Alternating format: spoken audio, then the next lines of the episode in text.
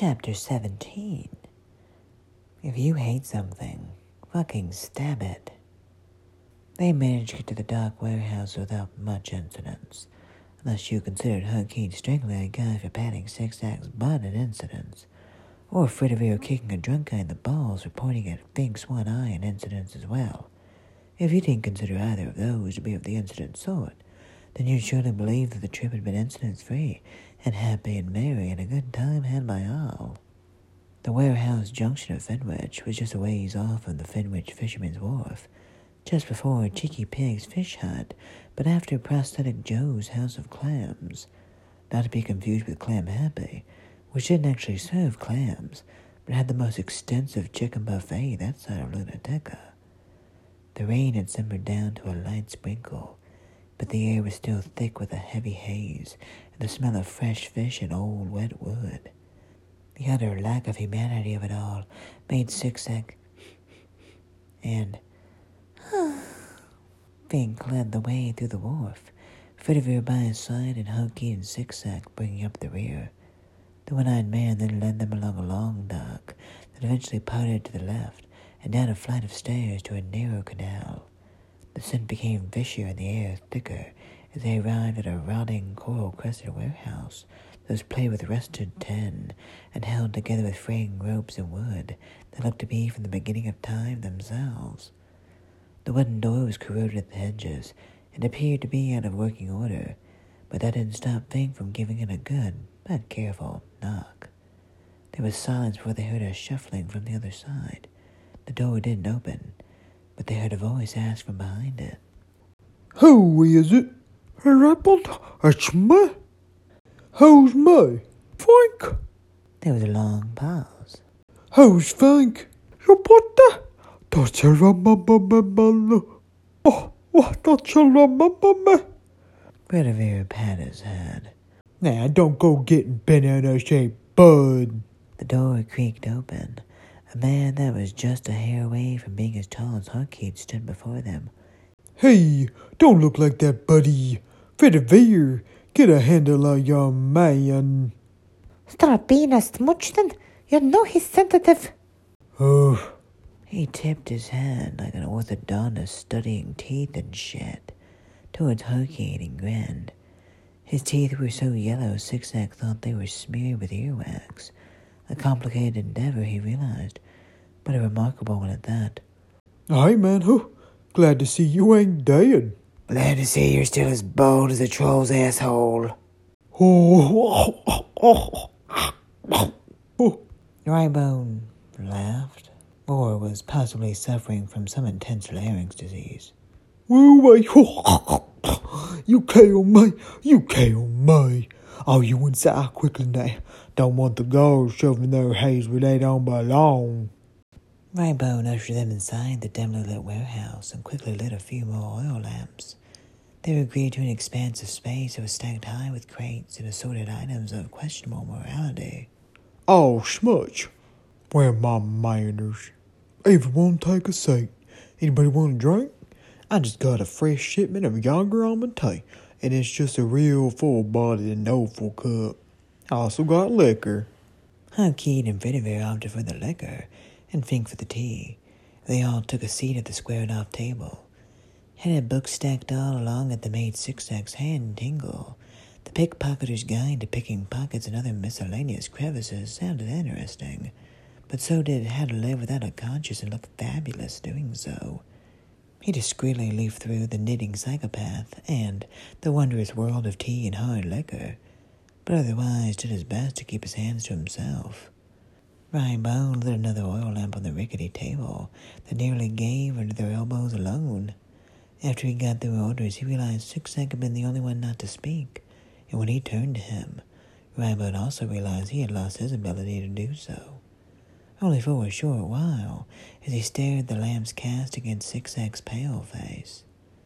Rambo blinked heavily, grinned, and then said, "Cute kid. Where'd you get him? Oh, somewhere with a humor comes from." Fredivere rolled her eyes at how stupid that sounded, for surely no one really believed that. "Oh, you mean up north?" Fredivere rolled her eyes again. Men. Now get your drinks. Make yourselves comfortable. Raymond hurried off, and the whole table sat in silence. A silence Harkeen appreciated until Fritiveer decided to ruin it. So who is this again? Ain't you been listening? He's the Humicorn. She stared at him squarely, but didn't try to smack him. Both Fink and herself were surprised by this. She instead chose to again roll her eyes and leer even more than before. Don't be a dick. I'm asking why they wanted him kidnapped. Because... Both Fritiveer and Fink couldn't help but lean in. He's a Humicorn. Fine, don't tell us. It's not like you'll have to tell us anything anyways. Then you should be used to it by now. Oh, why won't you tell us, man? Where you bought this? I just want to help you out, man, if we can. Ugh, don't bother, Finky.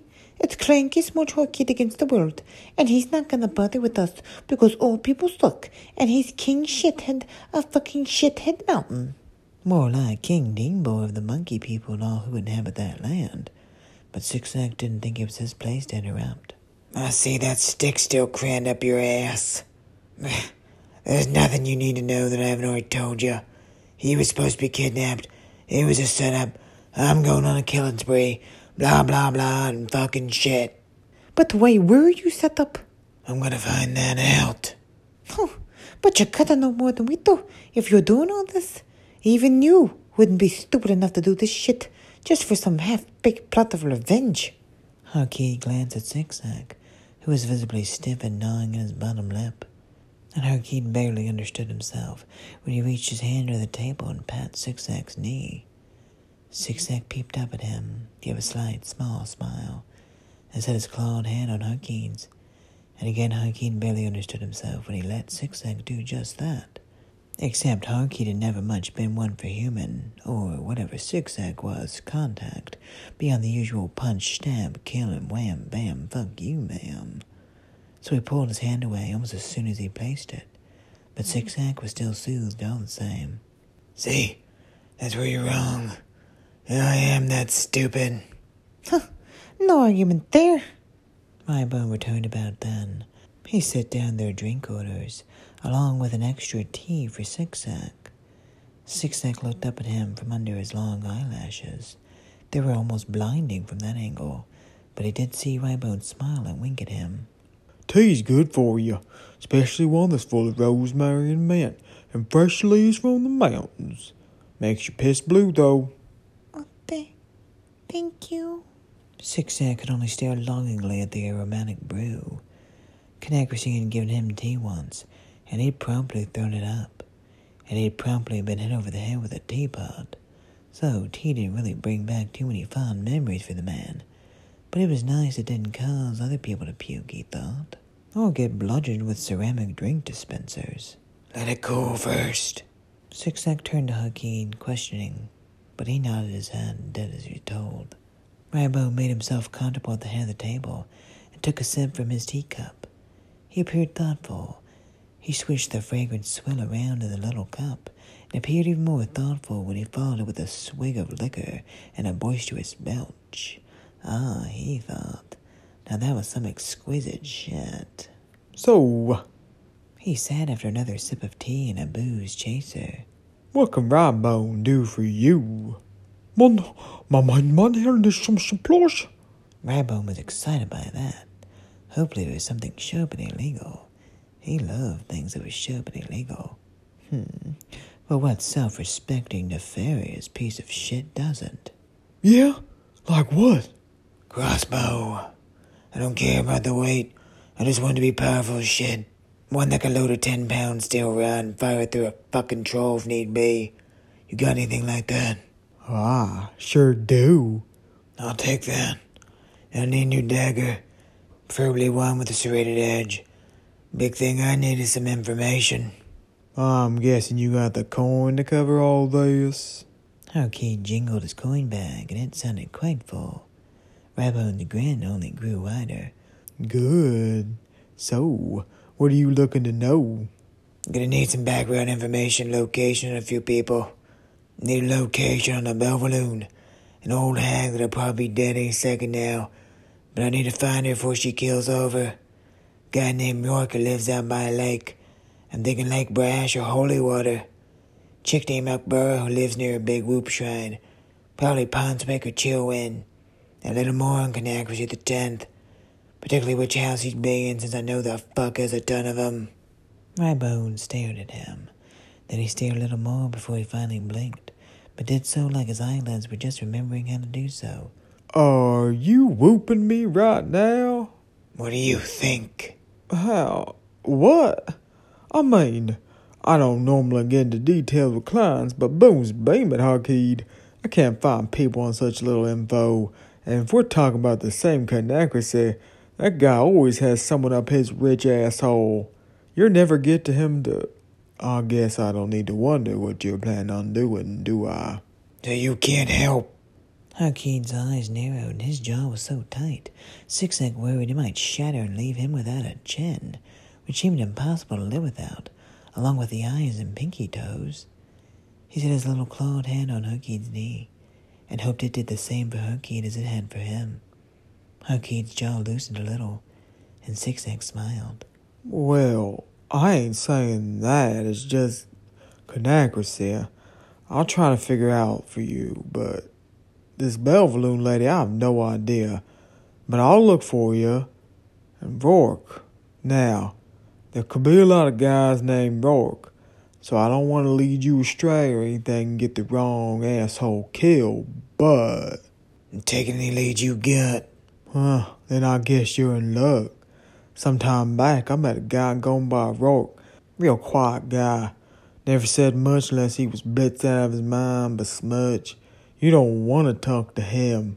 Guy's at least as massive as you, like a big fucking locker or troll or something. Only he's a whole lot meaner if you can believe it.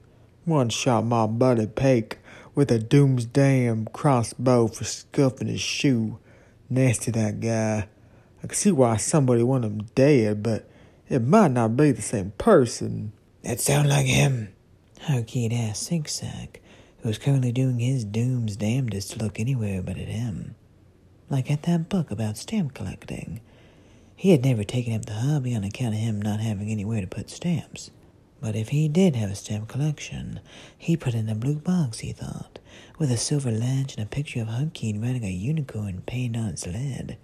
He'd cherish it always, and would preserve every stamp he ever received. And when he realized he wasn't receiving stamps, because no one was sending him any, he'd start stealing letters from mailboxes, and hoarding them in his blue box with a silver latch, and the picture of Harkeed riding a unicorn painted on its lid, until the guard showed up and hauled him off to prison, so he could rock back and forth in the corner, and remember the good old days when you could steal letters and not be treated like a common criminal. Yeah, he thought. Just like that. Sixsack. No. Not a thing like him. No, sir. Not him at all. Ruff! Everyone but Harkeed exchanged confused but pleasantly amused glances. Oh, pretty people. Fink and Fritiver and Rybone thought together. A breed of their own. Right. Harkeed looked back to Rybone. That's the guy, Rybone. Got a location on him. Met him in Sawgrass about 3 years back, so I'm not sure. I can tell you he had a cabin out by Lake Brash. Used it to hunt elk and lichens, the crazy smutcher. Only thing I could get him to talk about was hunting. Love shooting shit with that crossbow of his. Think he'd still be in that cabin? This was a while back, so it could change. But I know he spins Vileclaw through missing keys there. That's when the lichens mate. Says there's a mess of 'em out there right for the killing. I believe him, but who'd want to get out there to mess with him anyways? Apparently this fuck. Enough on him. Start checking around on Belvaloon. Harkeed said as he felt the money burning away in his pocket. Anything on Akbara? Rybone tipped his seat backwards, one boot propped against the table, as the other kept his weight steady against the creaking floor.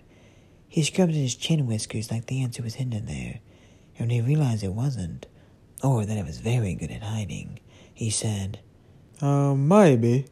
She lived near or in a whoop shrine. Is she a whoopstess or something? Sounds like it. Does exorcisms. Probably can get more on her. Harkid looked toward Zigzag, who promptly turned away again. Harkid grabbed at his little arm and made Zigzag, "Phew! We need a second." Zigzag frantically shook his head, but Harkid stood and tugged him up anyways. He shot down the rest of his booze and motioned Zigzag towards his cup. "Get your tea!" Zigzag rapidly blinked up at him, but did as instructed. "Enjoy your chariot. I'll write down what I got on Rourke for you." Fredivere and Fink smartly stayed with Raybone and left Harkid to do his interrogation. He led Zigzag to a secluded corner of the warehouse that was cluttered with boxes and narcotics and teas and weapons marked for storage and delivery. Despite the occasional leave for toxic droppings, it was still pretty meticulous and clean. There wasn't much for cobwebs, and even though the window next to him was busted open and barely boarded shut, Zigzag thought a lot of fun could be had there. Harkid grabbed Zigzag's tea and chucked the hot liquid out a gap in the boards and window. "I hate tea too. Tastes like dirt and grass." Zigzag looked up at him in wonder. He knew it was for a different reason than him, and he was pretty sure that Harkid knew that too. But it made him smile all the same. "Holy ropes! It burns! It burns! Oh, sweet bone belong to wah! Wah!" "Shut up!" Harkid screamed, so the crying voice from outside would shut up.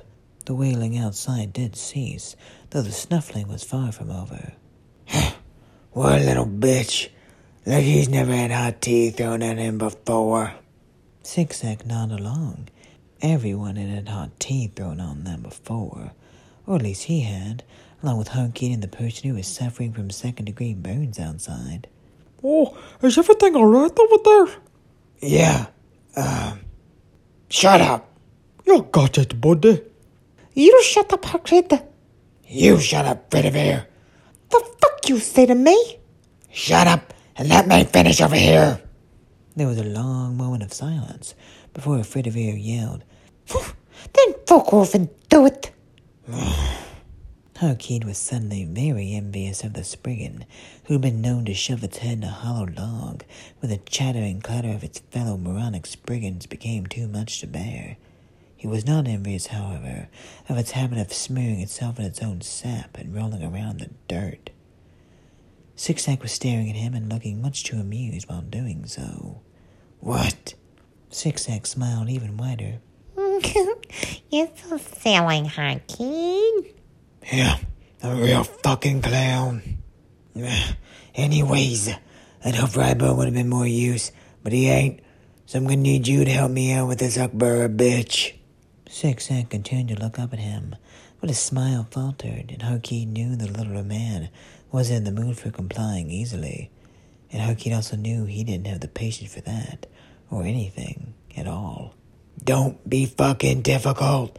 I'm doing this, and you're not changing my mind, so you might as well spill." Zigzag furiously shook his head. I don't want you getting hurt. They do things that... I deserve it, but you don't. You don't, Harkid, so please, just... Kitten. Zigzag was smitten. It left Harkid's mouth before he could chew it up and shit it out completely from existence. But it was too late now. The kitten was smitten, and Zigzag might have been a lot of things, but Sick nor Sack were among them. Well, a touch shook of the head, maybe, and he did have a sack, sure. And though some people enjoyed irony, and all its ironiciness, Harkid wasn't one of them. Not because he didn't know what irony was. He didn't, though he was pretty sure it might have been a noun, or possibly the scientific term for the funny bone or butthole bone. He wasn't sure. Like, the could-be casserole, maybe meat, somewhat souffle, pretty much a pie, but suspiciously spaghetti-like, from the It's This or Starve pseudo-seafood bar and grill. But because it felt wrong calling Zigzag, wronger than even the "Is this beef or is this lead?" ice cream cake he'd have for his first and final birthday. No.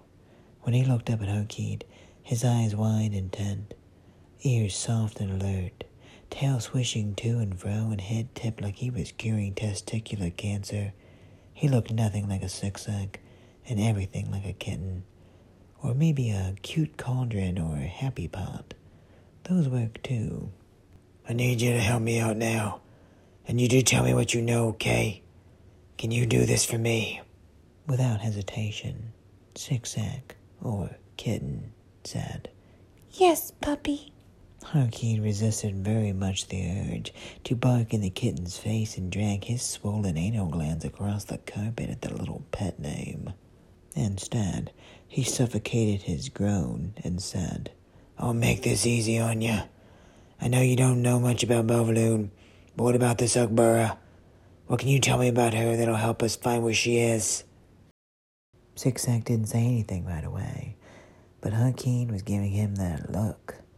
That, "You answer, you little moron, pretty, please," sort of look. And Six-Sack was quite the sucker for that one. Well, when she does her woo-sisms on me, she wears a white cloak that has a strange gold symbol on it. I asked her what it meant once, but she didn't answer. It's a large golden circle with another smaller circle inside it. There's a star in the middle. Or the overlapping triangles. Or a banana. Oh, could be any of those or none of those. But I think... What's this asshole look like? Do you know exactly? She's female, I think. And, she or he... They have brown hair with streaks of green in it, or silver, or white, or like a green if it was white, you know. But like if blue or purple was white too, that works too, you know. It's not a complete white; it's kind of like an off-white if it's white. Or you could call it rainbow if you wanted, because rainbows are kind of great. You know, but I don't know. Maybe it's like an off pink. Kitten! No. Okay. Off-white hair. And she has dark skin, but not as dark as yours. Not like yours at all. I really like your skin, Harky. It's like the color of acorns, and acorns will fall all over you no matter who you are. They're really nice like that. And acorns, they look like they're wearing hats, which is just so silly, I think. What's an acorn do with the hat? But you know, maybe it's to protect against rain. That must be it. But wait, that wouldn't make much sense, since acorns need water. Shut up. Anything else? No, I don't think so. Oh, wait! No, wait. That was a chicken I saw once. Chickens. Harkeen didn't know what to say. He really, really didn't. So he just... and headed back over to the two grinning men and a woman who looked like she was about to lop Harkeen's dick off. I'd say don't make a face, you don't want to stay forever. But I guess I'd be too late. Yeah, and I'd say don't be such a stupid fuck. You stupid fuck. But I guess I'd be too late. Harkeen glared at her, but Fritiverer decided it was time to ignore him when she noticed Six-Sack's teacup was empty. Oh, you drank your tea? How'd you like it? I tasted things and it was grassy. You just don't understand fine cuisine. My bone sighed with another swig of booze and a wet burp. So... got anything new for me? Harkeen relayed whatever it was he'd just learned on Ukbura, minus a few details, back to Rybone, who still seemed uncertain. He leaned back in his chair again and said, I got an inkling. They use that symbol for people in the Whoopistry. I can't tell you who Ukbura is, though, and there's like 30 members. Don't know even one of their names. Maybe I should keep track of that more. Could come up again and So you'll look into it? Sure will. I'll go ask my buddy Ten Toes. Guy works at the Whoop Shrine here, so he'll probably know. Just don't tell him what for. Nah, don't worry, man. I'll try and be casual about it. I've been meaning to spruce up on the Whoop anyways, This will be my chance. Oh. See you then. Drop by the Whoop Shrine, wish at the boons, and make a donation. I just got your ticket to mail to us, you lucky motherfucker. Kinda down I'm going that way, but thanks. Rybone stood and walked over to a table littered with papers and food and books and knives and something that might have been jam or blood, and jotted down a few notes on a piece of parchment. He handed Harkeet a different note labeled Rourke. Is there anything else? Does it for now. When you think you'll get back to me, Harkeet said as he stuffed the paper into his back pocket without reading it. Probably by tomorrow I'll look better. But can you give me 2 days? I want to make sure I got your supplies and info all wrapped up. Now for the others, Smudge, I'm not sure. I could find out about Canaximol just asking around the loop at Belvaloom. I ain't even heard that name. But maybe I can find someone who has. I'll definitely need some time to even get a list of candidates for her. That's fine. 2 days, supplies and info, and then you get the rest of your pay. Sounds good to me. The two nodded. Transaction currently complete. Everyone stood and Fink bid Rybone a good day as a small group headed for the exit. Hey, try not to die before you finish paying me. Harkeet shot him a thumbs up, but he really couldn't promise him that.